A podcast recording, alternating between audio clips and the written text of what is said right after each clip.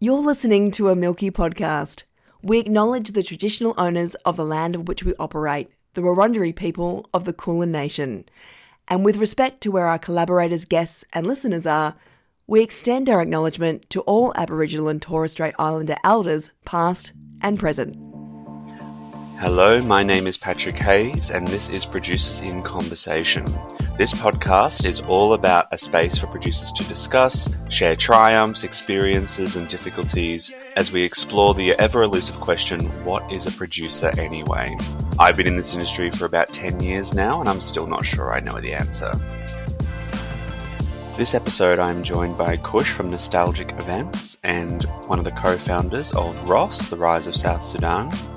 Today, we discuss being the natural organizer in your life and how that can impact your producing and also personal life, looking at boundaries, mental health, fatigue, and also, as we've been doing in all the episodes, talking around producing skills. Kush, would you like to introduce yourself to the listeners before we begin? Sure. Um, I always find this part so tricky. Like, hard, it's hard to talk about yourself. Well, my pronouns that I go by is she, her. My name is Kush for short, but my full name is Kuichiang. I am. I was born in Australia, in on Bunurong country in Melbourne, and my parents came from South Sudan, so I'm first generation um, Australian here.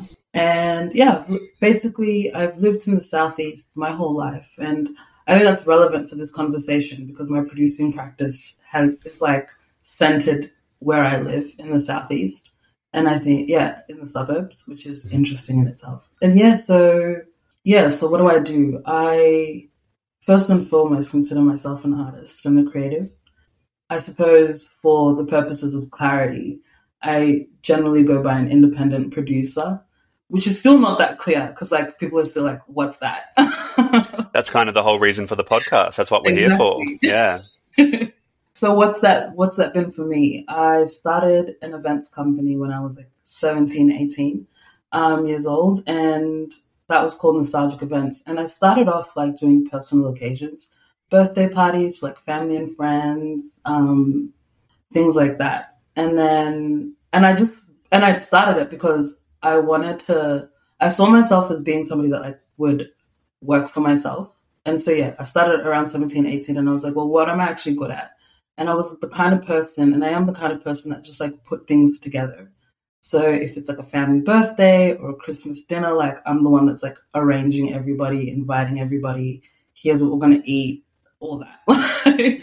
so it started off in personal occasions, but I found that it wasn't all that it cracked up to be. And then an opportunity presented itself though, where um, my dad went to Africa, I think in like 2015, 2016.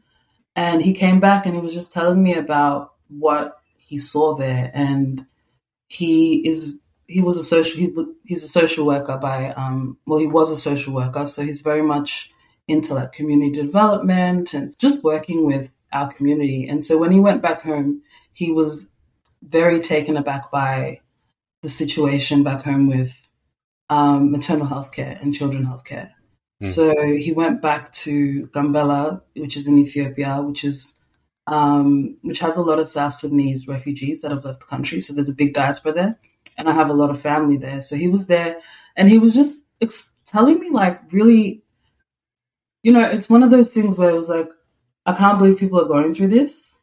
You know, he was like telling me about how women are giving birth and just how dire the situation is, and like it was like one of these things for me where I was like, they don't even have that, you know, and I'll by the way, I've never been back to Africa. Well, I've never been to Africa. I really want to go, so I do feel a little bit removed. But long story short, he came and t- was telling me all this stuff, and he said he wanted to do something about it. And he came with this, and my dad's an amazing guy. He's like this big picture kind of guy, very much an idealist, and he's I think he's definitely like imparted some of that with me. So he's like, I want to build a hospital.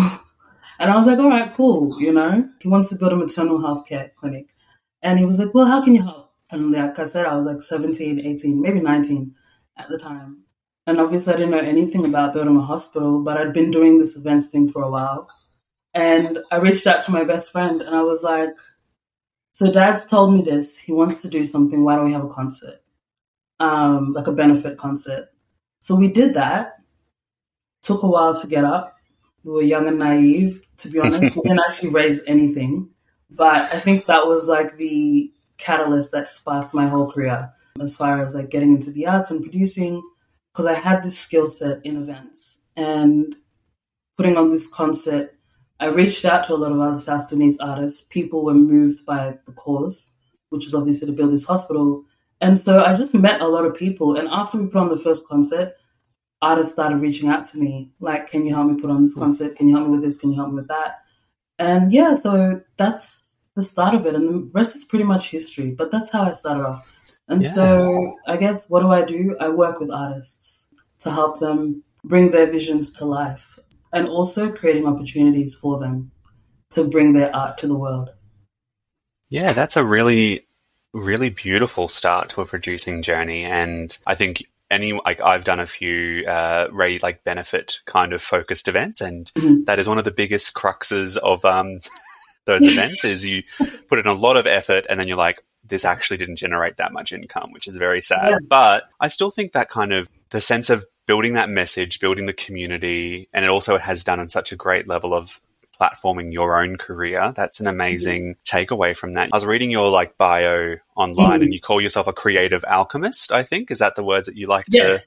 to use yeah. as well? Which I think is a really also like a brilliant encapsulate kind of just exactly what you went and spoke through this kind of creative meets bubbling gathering, creating, transforming. It's it's amazing. And you know, I called like I I wrote that down and like of like being a creative alchemist because to me it was like and I don't even know if I actually understand what alchemy is, but from my understanding of alchemy, it's this thing that you have something invaluable or seemingly invaluable that turns into gold. And I just felt like that's what we were doing with our practice, especially in the early days. Like we had no resources, barely any money, no connections, no networks. And yet we somehow managed to like create these amazing experiences. And like my whole thing that I've always said, and like anything that I do, it's just always about having a good time. Hey, um, yeah. in the process for like us as a team that are putting it together, but then of course for the audience. So to me, that's the gold. So that's why I call myself a creative alchemist. Yeah, absolutely. I think that's a great. It's a great way. I've got a lot more.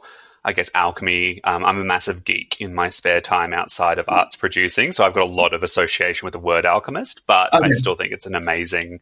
Yeah, like I said, I don't know if I actually know what it means, but look, I, yeah, it's a whole different other podcast where I'm probably divulging that stuff, but that kind of fits in this sense. Like alchemy sits in this space of um, yeah, it's that transformation. It's creating something like you take something and you change it into something else, all of those kind of points. But yeah, I think that's kind of what producers do. We have all those elements that we bring together, and then at the end, we have a product and that kind of create, like, yeah, and that journey. Which I mean, kind of goes into that first question because, like, my first question of the like conversation structure that we have is, what is your definition of a producer? So, would that be like how you define what a producer is someone who can take these elements and transform them? This is the question that we're all asking ourselves. Oh, yeah, yeah. We're not going to walk away with a definite answer and we go tick, we're done. But so yeah. that was like my initial definition of it. Um, but I have like the more I talk to people, people like you, other colleagues and stuff like, and learn about what they define producing as. Like there's so there's like other definitions that I think really stick with me. And one of I think I can't remember who told me this, but um, she said that producing is creating the context for a work to happen. So that really resonates with me. And I think that's definitely what I do.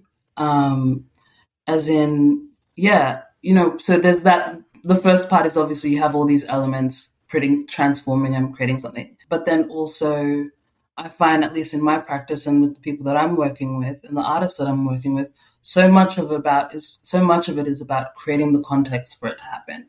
So it's being that person in the middle that connects the dots, makes the conversations happen, and yeah, make creates context. So whether it's you have this piece of work or you're working with this artist that has this work, you got to find where does this work, where can this work live?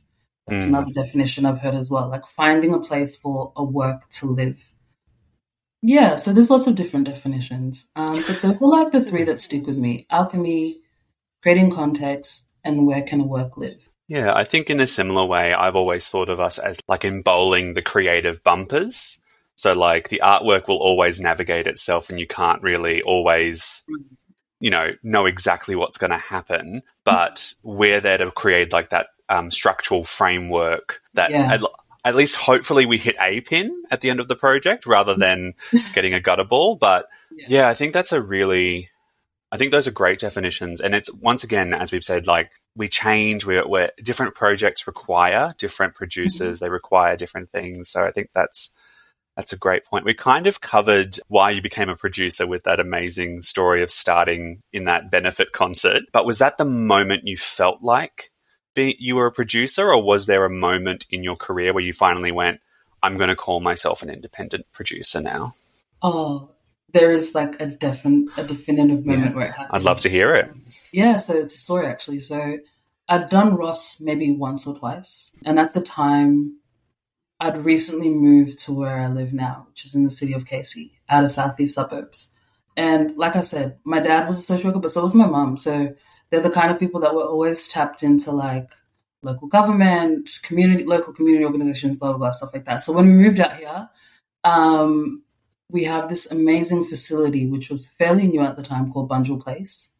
Um, Yep. And that's actually where our council is based, but it's also an amazing arts venue. It has a gallery, a library, a theater, a studio. Like it's, from my understanding, it's actually the only building in the country that's like it, where everything is just like in one place, including the Mm. council offices. So when we moved here, my parents were called into a meeting at council to, I think, by the arts department. Yeah, it would have been by the arts department. And um, yeah, they were just going in to talk about some of the stuff they do and blah, blah, blah. But then my mom and dad were like, oh, with the person they met, they're like, oh, maybe you guys should talk to like our daughters. They're like more artists and stuff. Like, this is not what we're into. So then we met this guy from council named Joel Evans, amazing person. He's actually in Western Australia now. And we started talking, and he invited me to go to this information session at Bunjil Place um, that was being hosted by TNA for the VP program. And it was like the first, yeah, it was the first time any program like this was going to happen. So I told Joel, like, yeah, I do this thing. It's called the Rise of South Sudan. Here's what we do, blah, blah, blah. I've had it once. And he was immediately interested and was like, well, let's bring it to Bunjil Place. But in the meantime, go to this information session. I think you'd find it interesting. So I went, and the representative that came from TNA was a program producer of VIP, the person who kind of like really made it happen in a lot of ways. Like she was a center, she was a producer. So her name is Rani Pramesti.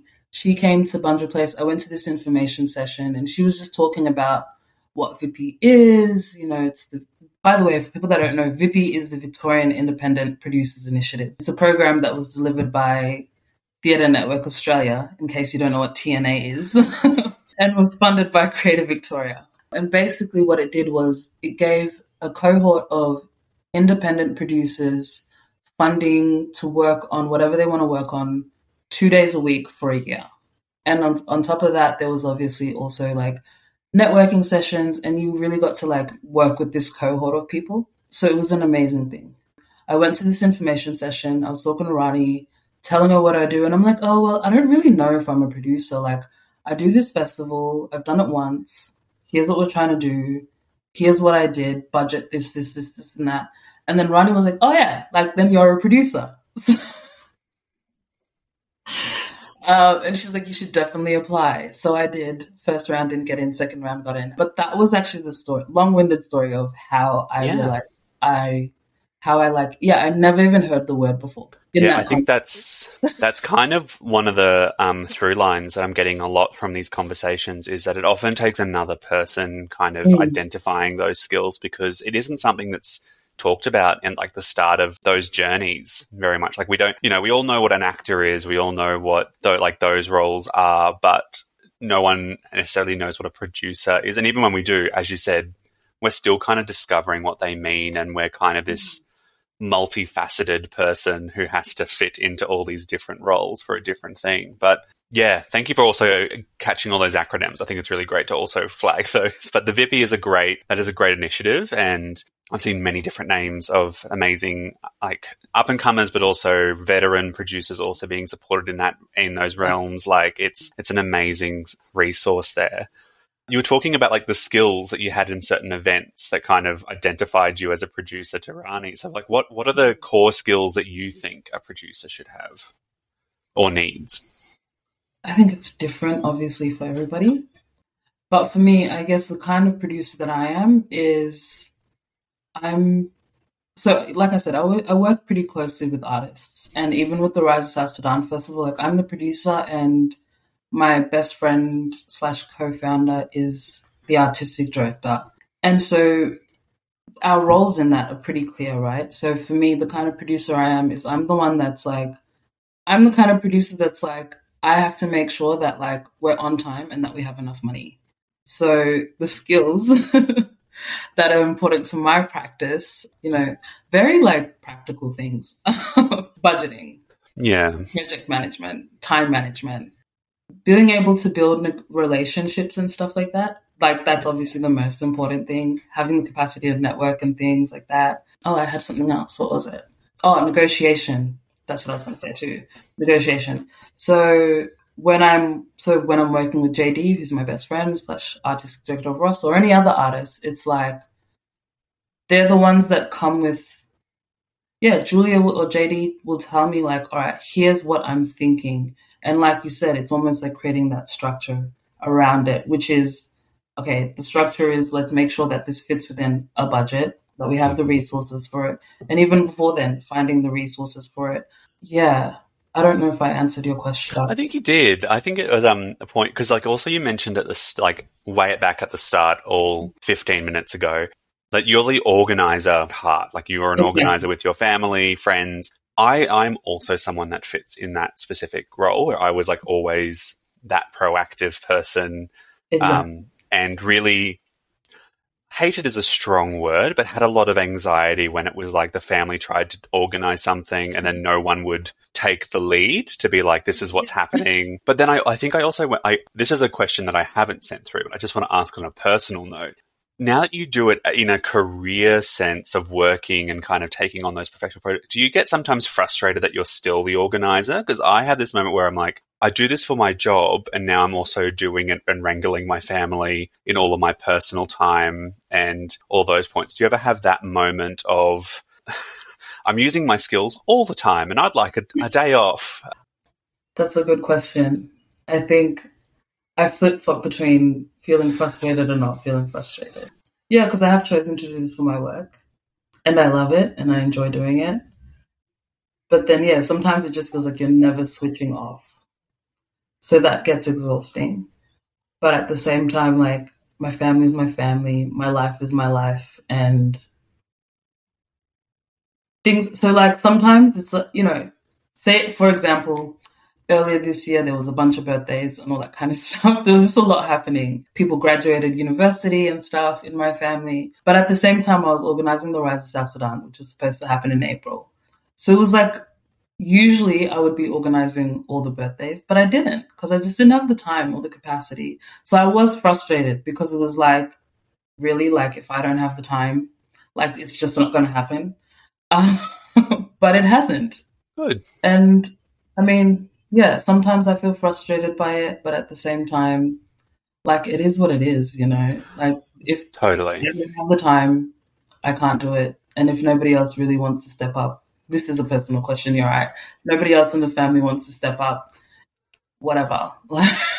totally, and like it, there's, there's no right answer. yeah, and I'm so personally, like in my family, we're all getting older. So like the youngest in my, I have five or uh, four siblings. There's five of us. The youngest is like 19 now. So I'm also dealing with, and I'm the oldest. So I'm also like dealing with letting my siblings take like just dealing with the fact my siblings are adults now and I don't have to be as responsible. Yeah, like if it was if I had if one of my siblings was turning 16 years old and I didn't organize their sweet 16th, I probably would have felt really bad. But the fact that they're turning 19 is just kind of like whatever, like you can do it yourself. You're grown now.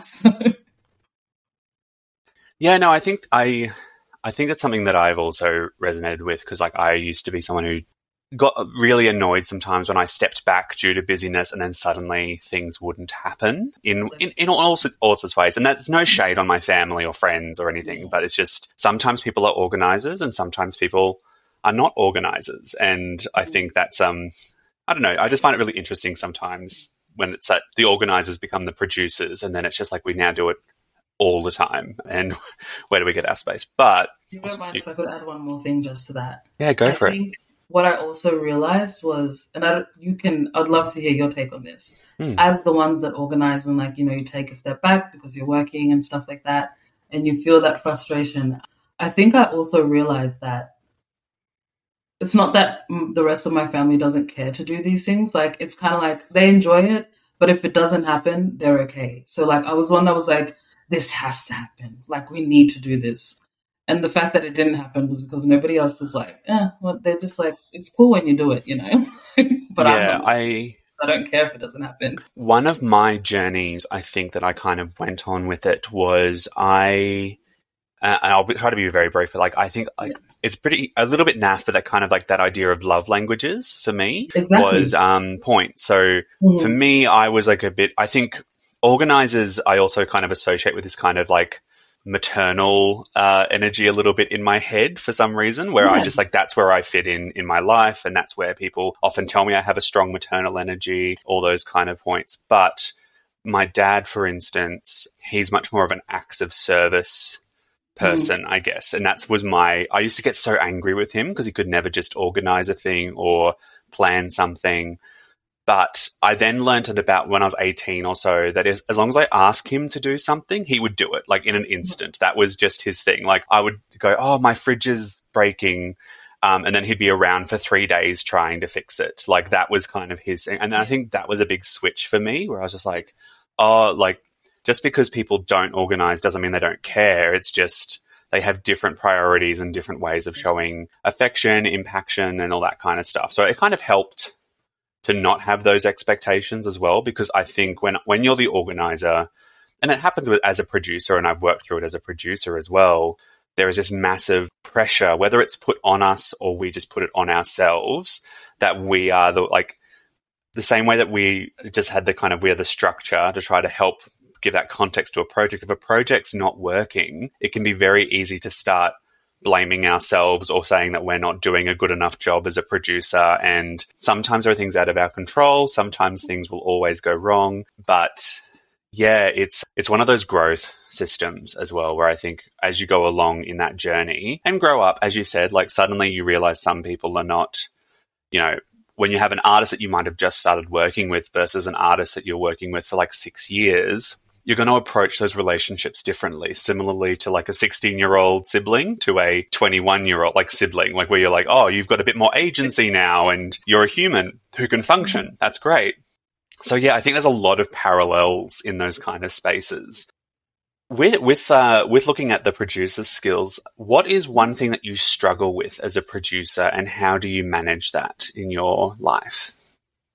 One thing it could be multiple things. Like what? Are, like it's up to you. Is no. what like what are the weakness? Like it's a kind of question that we had later down, but you could also kind of like what is a weakness? I guess of what you're producing because we all have them. Mine's nego- like negotiating. I'm not that great at that hardball uh, negotiation that some producers seem to be absolutely amazing at. I'm much more of a nice, cuddly producer versus a hard and fast producer. But so I'm. I would so just to give a bit more context behind me and my career, um, I think, you know, before the pandemic happened, like things were kind of just like ticking along. Um, we are doing Ross. I was working with a few artists here and there. I honestly hadn't learned, uh, but we hadn't done anything like big or even, not even big, but like even medium sized budget because I hadn't actually had the time or like the I didn't have the grant writing skills to be honest or fundraising. So and I wasn't in VIP yet as well. So that's a, that's actually something. So the first year of the pandemic, I was part of the VIP program, but I couldn't do anything. But I was at home being like I couldn't do anything publicly. Like there was no yeah. outcomes. So it was like a, it was a blessing in disguise because I was able to spend my time at home being paid to work on my producing practice and just spend like a solid year on career development, but also working on like projects that would happen after this pandemic would be done or after things opened up again. And it was also at that time where I learned how to like write grants and were pretty successful and stuff like that. And yeah, my name was getting out there a bit more, like you said. So I say that to say during the pandemic, I saw this like my things like just so many opportunities came my way, which was weird because I work in the performing arts and there was no performing arts happening. But there was just a lot of work coming my way and I felt the need to take it all on. So, you know, one thing that I struggle with to answer your question is, and that I'm learning right now actually, how to do, like recognizing and trying to like learn about is how do I manage a workload um, without burning myself out? Part of it is also like a mental, I guess, trying to switch up my mental a little bit in that I, things will always come my way. Like I've, I think we all have this. Sometimes it's hard not to have it in freelance work, the scarcity mindset. Like, you know, so many opportunities are coming up now.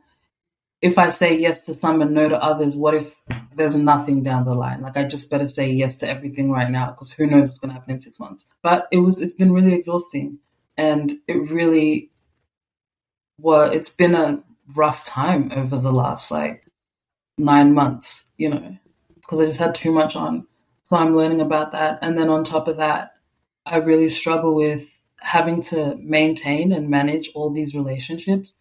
Like I have a pretty small circle in my life, or I don't talk to that many people on a day to day. And so just the volume of communications that's coming through all the time was really draining. And I found myself a lot of the time just completely closing into myself. So those were two things I definitely struggle with, and I'm trying to work and trying to like work through. Yeah, I think you're taking steps because, like, for any of those listeners who haven't emailed Kush, Kush has an amazing little, uh, like, out of office kind of response, like, response that limits days and says exactly what it should do, saying, I'll respond to your email in some time. Like, I, especially as someone who's working in a bit more of a freelancer environment of like certain days and not others, mm. I admi- like I do that as well. I work two jobs at the moment. Mm. And yeah, I don't know if this is going to be a helpful thing, but uh, it's a long journey with the learning how to battle that scarcity fear. Yeah. Because I think a lot of everyone in the arts, as soon as you get into it, because the arts is a turbulent industry, like it is yeah, a space yeah. where it is turbulent. A lot of uh, start like a lot of emerging producers, artists, everyone, we get into that mindset where you have to say yes to absolutely mm-hmm. everything. Yeah. And not to toot my own horn, I've been very well, like very lucky, but also I'm a good producer who has been yeah. um, employed for like seven years. I've been like doing it, just jumping from festival to festival, doing stuff. Like I've, I've proven that I can do the job. Yeah. But even when I was leaving one of my jobs due to a burnout because I had mm. not stopped in seven years, I had literally just worked to the bone. I was struck with this immense fear of, well, now I won't have anything, and how will anyone mm. find me employable, and right. all these things. And it's like, it just it takes it's different, and everyone's different with their journey on that. But I mm. think mm. that is something to really, it's a really important process to go through, and to set those boundaries that you are setting and going. I'm going to work these days, and not the like these days is when I'm not going to be doing all that stuff, which even I still, with two jobs, they kind of start to blend over each other. Yeah. Constantly. And which is also a part of the arts. Like at the moment, like everyone's a part time worker and kind of doing multiple jobs to do one full time job. But, you mm know, two part time jobs is kind of like just over a full time job because you're always mm doing a little bit more on both. Like it's such a dance. And yeah, I think it's uh, something that we all will ongoingly change, which I guess we are talking around the climate right now, even in this kind of conversation. So just to set, um, I do this in all the episodes just to kind of uh, give an indicator. We're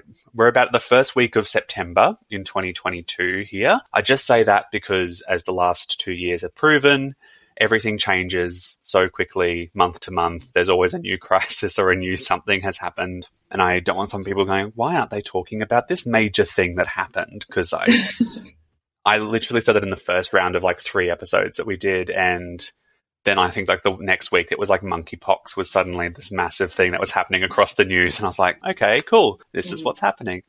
But yeah, you said like obviously you kind of had like a interesting time in that climate of having all these opportunities come to you in the pa- pandemic, but how are you dealing with the current slightly like I know that we're not really out of the pandemic, this kind of like uh, revival period. How are you tackling it? Well, I guess big question. Um, I think going back to just what I was saying before, you know, mm. feeling really exhausted and stuff like that. Me and JD, uh, JD's like I said, uh, artistic director of Ross. We'd made a decision that, like after we did Ross in April, we were like, okay, we're ready to do Ross every two years. Like this is, we were like, this is not sustainable, and we can't do this every year. And on top of that, we also decided earlier this year that after June, we had like a few things that we had to roll out and deliver in, the first half of this year. And we're like, in the second half of this year, we're not gonna like deliver anything. We're just gonna focus on the next Ross, which is gonna be 2024. And I obviously do my own, like I was, I work on other projects aside from the Rise of South Sudan and Sorry, can you ask the question again? I'm losing my train of thought. No, like I think uh, basically just like how are you finding the current climate of the arts landscape? So like I think the kind of things you were talking around is that kind of fatigue that we're all feeling, which I think um, yes, exactly. resonates a lot across everyone. I feel like everyone. I haven't spoken to an like an energetic arts worker in years. We're all this. I, I like in the lockdown. I kept using this metaphor of talking about like it's that last 10 meters of a marathon where everyone is absolutely staggering. We're just like putting one foot in front of the other, but we're all just like, please let us get to the finish line. But it's also this weird point where that's like kind of coming to the end of this really intense time. But also, we're now starting another race, which is the revival point, and I think that's just this. Um, it's a difficult space, which I think taking a step back and kind of allocating projects out a bit further. Like lots of festivals and events run biannually, and I think that's a great way of getting interest, being able to see like this is happening. You have like some time for lead up conversations and finding funding, which often when I used to work at Midsummer, it was a like year by year, like getting funding for that year, and yeah, it was very doing for us, and yeah. that works for a while, but JD and I were like, we're ready to actually expand. And it's hard to, yeah, it's really hard to grow a festival when you're working on a year by year funding kind of cycle it's, because you're just focusing on delivering the next one. Um, it is so hard. In I've worked in a lot of festivals over my time, and it's really one of the things that I've noted a lot of because it's this idea of most jobs or projects you kind of that are reoccurring. You do this idea of like I'm coming in, I'm doing it, and then I'm going to leave something for the next person. Like that's yeah. kind of like legacy and growth. But when you're doing year by year, it's almost like, oh, great, cool. I finished my event. I'm taking a breath. Oh, now I've got to do the wrap up. I've now got to do the acquittals. I'm now doing the funding application for the next year's one. I'm now mm-hmm. programming the next year's. Oh, and now the event's happening again. And it's just exactly. like you've had no chance to change, grow, take that steps. So I think, yeah, I, it's a lot. yeah. But to answer your question just briefly, I think mm. what my current feelings towards the climate at the moment in the sector is yeah, like I basically said, we're just sitting and observing. Where well, I'm really exhausted by all the uncertainty of the last two years. And I just want to like take my time to see what's going to happen. And I will say, I, I'm privileged to be able to do that, to be honest, because I have another job which means that I don't have to rely on my independent practice to like support me day by day. I also live at home with my parents and my family, so I don't worry about a lot of things like that. And I will say that business I work for is a family business, so I do have the flexibility. I just wanted to throw that in there because not everybody can just like sit back and be like, I'm going to do my project again in two years' time. Totally. Um, yeah. I think that's it's an important thing to remember. Sometimes people were like, especially in the pandemic, there was a lot of artists who were able to go, "I'm not doing anything for two yeah. years" or things, which is I like. Last two years, I kind of do like a clean slate for everyone. I'm like, you, whatever you did to survive, you did the things that you yeah. had to do. But yeah. some people couldn't didn't have choices that they had to do. So they, you know, they had to create something for online content. They left the scene. A lot of people moved out of Victoria. They move to different places. Like it's it's important to kind of recognize, but also, you know, everyone's feelings are valid, but it's I, I, do understand that idea of going. I need to just set that up, and because I also at the moment I work for RMIT, which is like a university which does like a stable, you know, income, and I work for MILKE, which is able to kind of work in that. So I'm very lucky to have those jobs that I can keep on going and have ongoing income. All those points. It's yeah, it's a it's an interesting time, and I think I think you're right. There is this kind of sitting back and observing right now. Oh, because we've all done like the we've all done the like I think every producer has done the I've had to plan five versions of the same event, exactly. and we're all just like I've I've done enough for now, and I need to know what is happening, when it's happening, why it's happening. The next questions we kind of do was about funding, which we've kind of touched on a little bit where you've talked mm-hmm. around how you've sourced some funding. Just mainly I put this in there because I find that's the one issue that nearly every producer has in common is how do I fund my projects and get things to it. So, what kind of funding do you do to fund your projects? Do you look at grants or do you get sponsorship? Where do you sit in your events? So, I think just touching back to the previous point, privilege comes into this as well. Yeah. Um, I never feel I don't I don't especially now um, during the pandemic, JD and I were like, we're not going to do things if we don't have the money for it. And we'll just wait till we have the money for it. Mm-hmm. An example would be this idea for a podcast that we really wanted to do, but we didn't have the funds for it. And obviously, it doesn't cost much to get a podcast up and running. But we were also just like, we want to be at least paid for some of our time. Yeah. Um, so I say that to say the way that we fund our projects, we apply for grants. That's probably the bulk of the funding over the last two years, but we've been doing Ross for a while. Before that, it was all self funded. Um, self funded, raising money with family and friends and the community. And when I say with the community, I mean the first, I want to, yeah, that's like really vague. The first Ross that we did, I put in some money, JD put some money, my dad's not for profit put in a couple hundred dollars as well and gave us the community hall that we had it in, in Clayton Town Hall. So that was taken care of, and and the uh, they took care of AV and yeah AV equipment. And then we got our whole team together, which was all the artists and like the creative team, and we we called it hitting the streets or like hitting the pavement. Mm-hmm. So we mm-hmm. went to places that had um, a lot of South Sudanese businesses or South Sudanese owned businesses, African owned businesses actually in general. Um, yeah, and we just spoke to people. Um, we actually raised a couple hundred dollars like that, which was great. great. and it helped. So that's how we raised money from the community. And we still do things like that. We visit church groups, we talk to community organizations and just see how they can support us. And then the other way that I fund it is through my job, you know, self funded. And you hope that you make the money back on the back end, plus a little bit of profit if you're lucky. if you're lucky. Sometimes we're not that lucky. Yeah, understand that in many ways.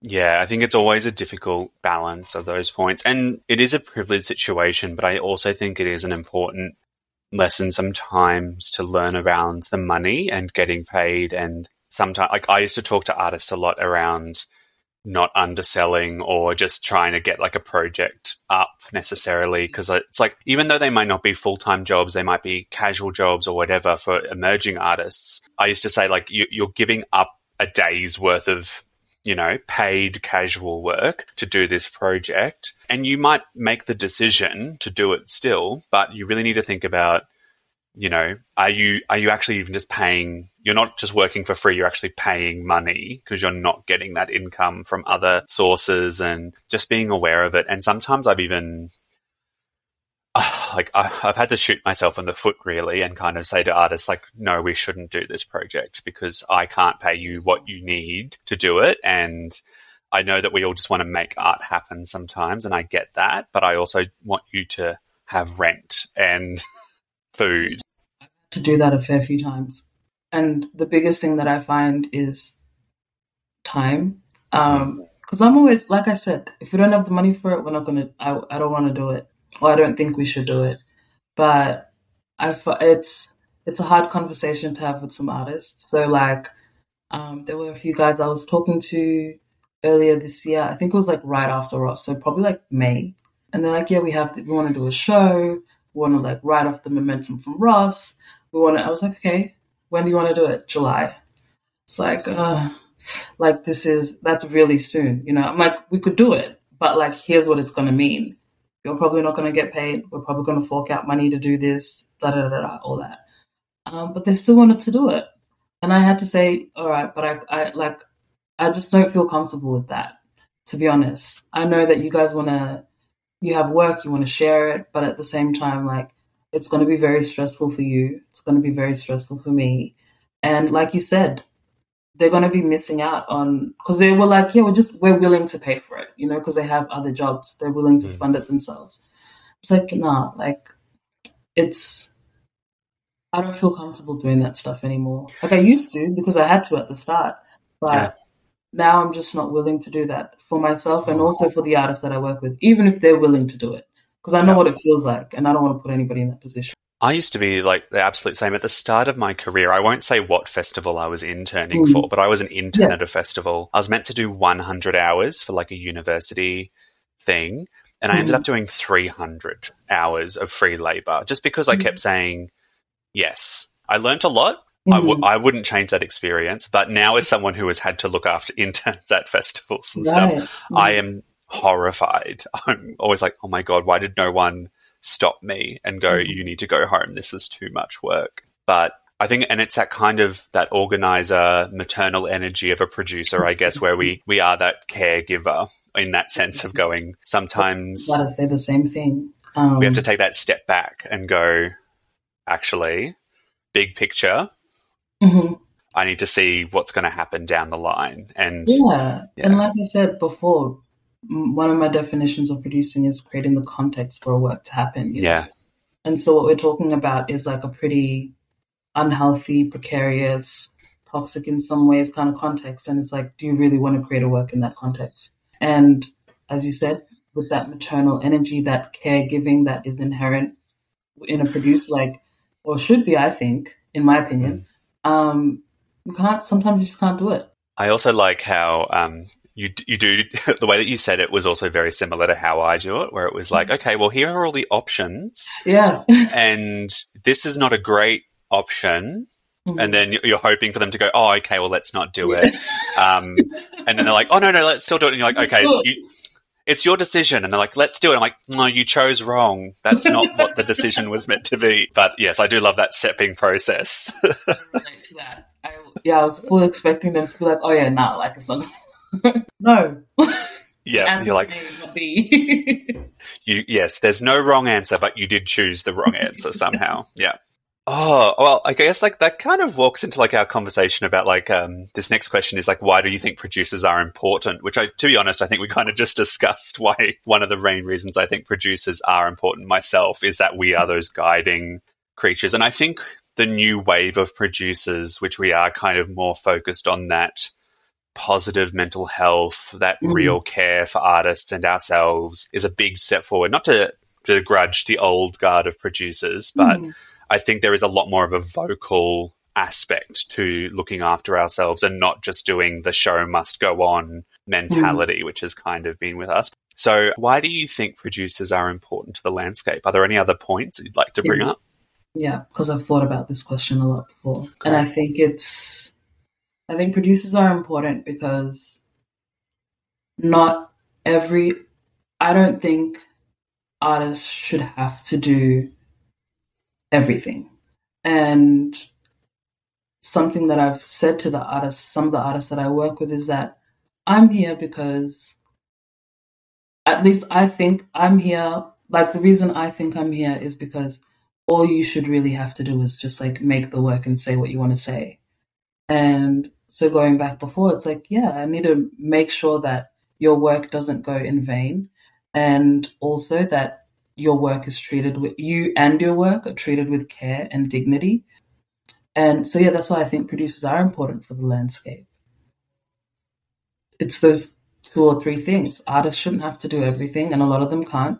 I know if, I know a handful of amazing self-producing artists, and it's I think it's a rare thing to be able to be a self-producing artist because they just want to focus like on the work. they don't want to have to negotiate. They don't want to have to. But you also, on top of that, can't hand over that responsibility to just anybody. Yeah. Um, or just you can't you can't even like and also the uh, the producer also is often the, the mediator because it's also like that thing of like care and dignity like you can't just hand your work over to the presenting body you know like you i think it that producer plays that important role to make sure that you're getting the best deal you're being treated with care your work's being treated with dignity and i think that's important yeah, I, have talked to a couple, um, and we'll be talking to more, I'm assuming, in the future, uh, self producing artists who mm. are amazing. Often, even the amazing ones are going, I wish I didn't have to do this because yeah. it is so mind bending. And I could only imagine, like, being a producer is hard enough. Um, but also, cre- for me, I've only ever been a producer. I haven't really been an artist. So I come from it at that point. I could not imagine having to go through the creative process while also being a producer and working the other way. I, I talked to Anna Piper Scott, who's like a self producing artist, comedian, and she was talking around kind of going how both sides suffer. She feels like her art suffers when she's a producer, having to produce her own work, but also her producing skills suffer when she's the artist involved. So yeah, I think that's a that's a really important statement because I think there's only so much one person can do, and I don't know how people's brains like mine feels at capacity all the time at the moment, and I can only imagine in those more uh, conceptual spaces as well. Well, moving moving from the larger landscape more to back to like you as a producer, because there's not really, as you kind of said in your own journey, there's no you know ABC steps to becoming a producer. So these two last questions are more based around just a chance to celebrate successes, but also share and kind of connect and go, we all make mistakes. So, mm-hmm. what is the proudest moment for you of being a producer? Like, what's the biggest success that you carry with you? Uh, that was in 2017, no, 2018. Yeah, we planned to do it in 2017, but just could not get it up. So 2018 was when it actually happened. And that was definitely the proudest moment of my life or in my career. Yeah, I remember sitting in my car the next day and I was just, oh, well, after the festival, I was the last one to leave the hall, locked it up and stuff like that. And then the next day, I was just by myself. I didn't talk to anybody for like 24, 36 hours, not even my best friend, like the artistic director. And yeah, parts of the office. And I sat in the car and cried because I was like so happy and overwhelmed that it had actually happened. Yeah. Yep. I I understand that. I also think I've had those moments. I think it's made worse from being just like exhausted from doing an event, yeah, and then suddenly you're just like every emotion. Well. I, the first hit is always one of the most powerful. I think when you've gone, yeah, I did that thing. Yeah, we did it. On the other side, uh, do you have any mistakes or anything that you would like to share, or anything you're like, here's something that's a common pitfall that I wish I knew about while I was producing and didn't know about until it happened? Um, I can answer that first part of the question, but I don't know if it's like as relevant to the second part. But mm. this is something I've been dealing with a lot this year, or the last 12 months actually, and it ties into this burnout thing. I think one of the biggest mistakes I've made is not communicating and just like falling off the grid. You know, we, we touched on it earlier talking about mental health and how we've a lot of us have been going through it over the last 24 months, but I really got to a point where like I just I just couldn't talk to, not even yeah, I couldn't talk to anybody and I didn't want to talk to anybody.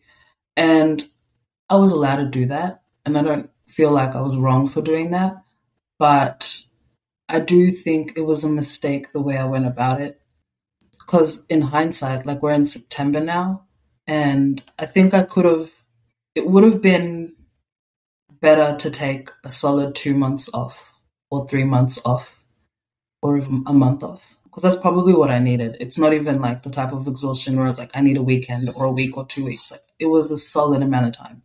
And because I didn't do that, like I was getting lots of phone calls, didn't answer the calls. emails building up. And like I said, it's okay to do that, but it does impact your professional relationships. And the thing is about this sector, everybody, a lot of people are really loving and they get it.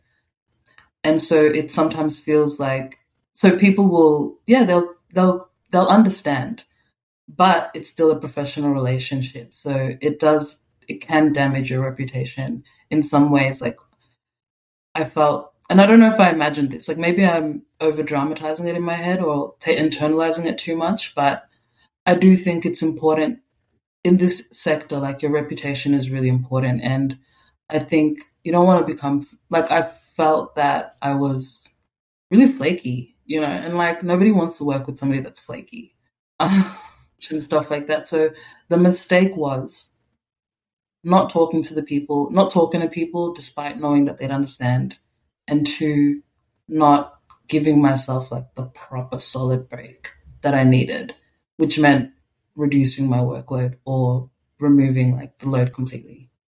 Yeah, I think I've definitely been in those similar space, especially because we're in such an extroverted organization, like career path, I should say. Like more, mm. as you said, like sometimes it's communication overload and there's just so much stimulus and so much thinking and all those points. But I think, yeah, as much as it like, although there might have been some kind of frustration on communication parts, I think that's like a an element. But also, I've I've learnt to kind of go reputation's important, but I also need to remember that memory is short for a lot of people as well, where people move on, forgive, right. but it's also the fact that you know that was a hampering with your recovery process as well because you were getting stressed about not responding to the calls that were happening on your phone and all of those points. And yeah, it's hard, especially when you're first experiencing it because you're not exactly sure how to say it. And this is kind of one of the reasons that this podcast is existing is because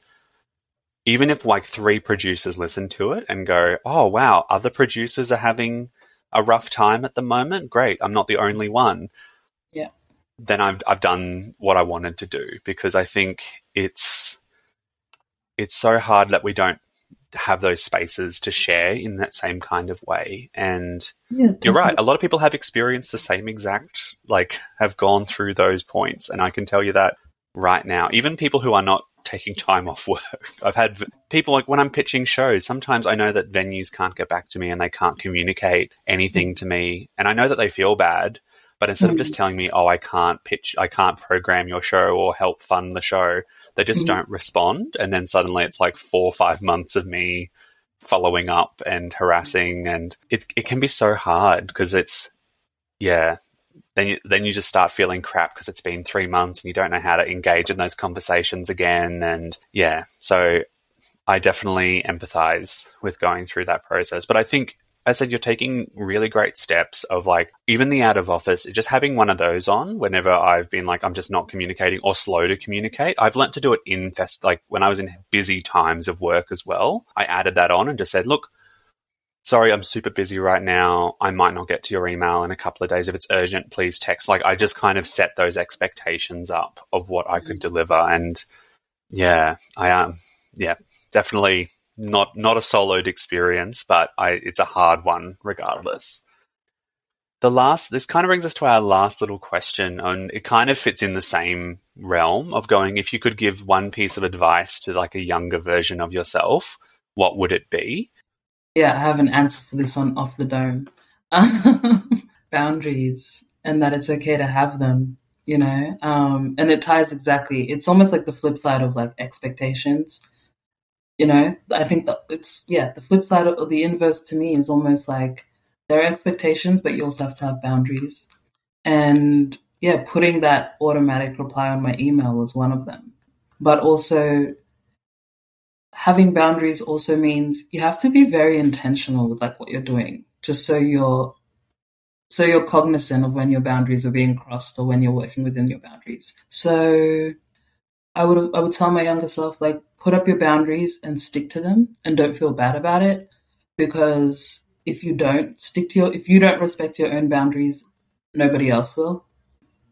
And yeah so that would definitely be the advice that i'd give to my younger self honestly, it's one of the hardest things to do in the arts Yeah, it is. world, but it's one of the things that is like if you start it earlier, I think it's going to be easier to do yeah. by the time where we're, you know, we're at our point where we're doing it. And it's like, great, I've now done so many years of work of trying to get there, and now I'm putting in boundaries. But if I could do it, start doing those things earlier. Same thing with me and that kind of int. Like, I look at it and I look at that internship, and I literally was doing like 18 hour days, and I'm like, I did not Mm. have any boundaries, and I wish I had started clocking it. But it took me like another five years after that to kind of go, oh, I need to put in work boundaries and Mm. create those structures. So I think that is also a really good piece of advice to give on and something that we need to carry on with us.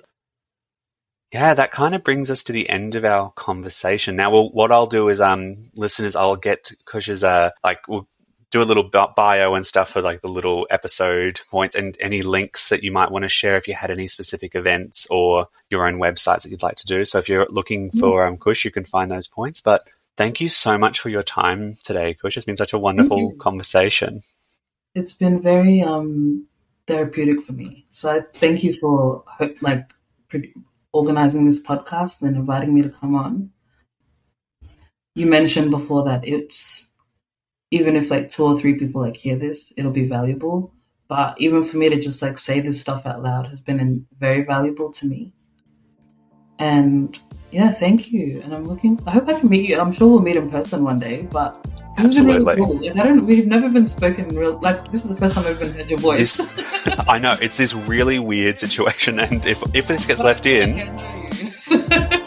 that's part of my amazing charm where I have, which I think is why Laura got me to do the interviews. but um, it has been lovely to have this chat. I'm just gonna, listeners, I'll catch you next time. Hey, thanks for listening to the podcast. MILKE is your go to for getting your show to the stage. We run industry leading courses and workshops for independent artists and producers, covering everything you want to know about producing a show. Want to find out more? Head to our website, milke.com.au. That's M I L K E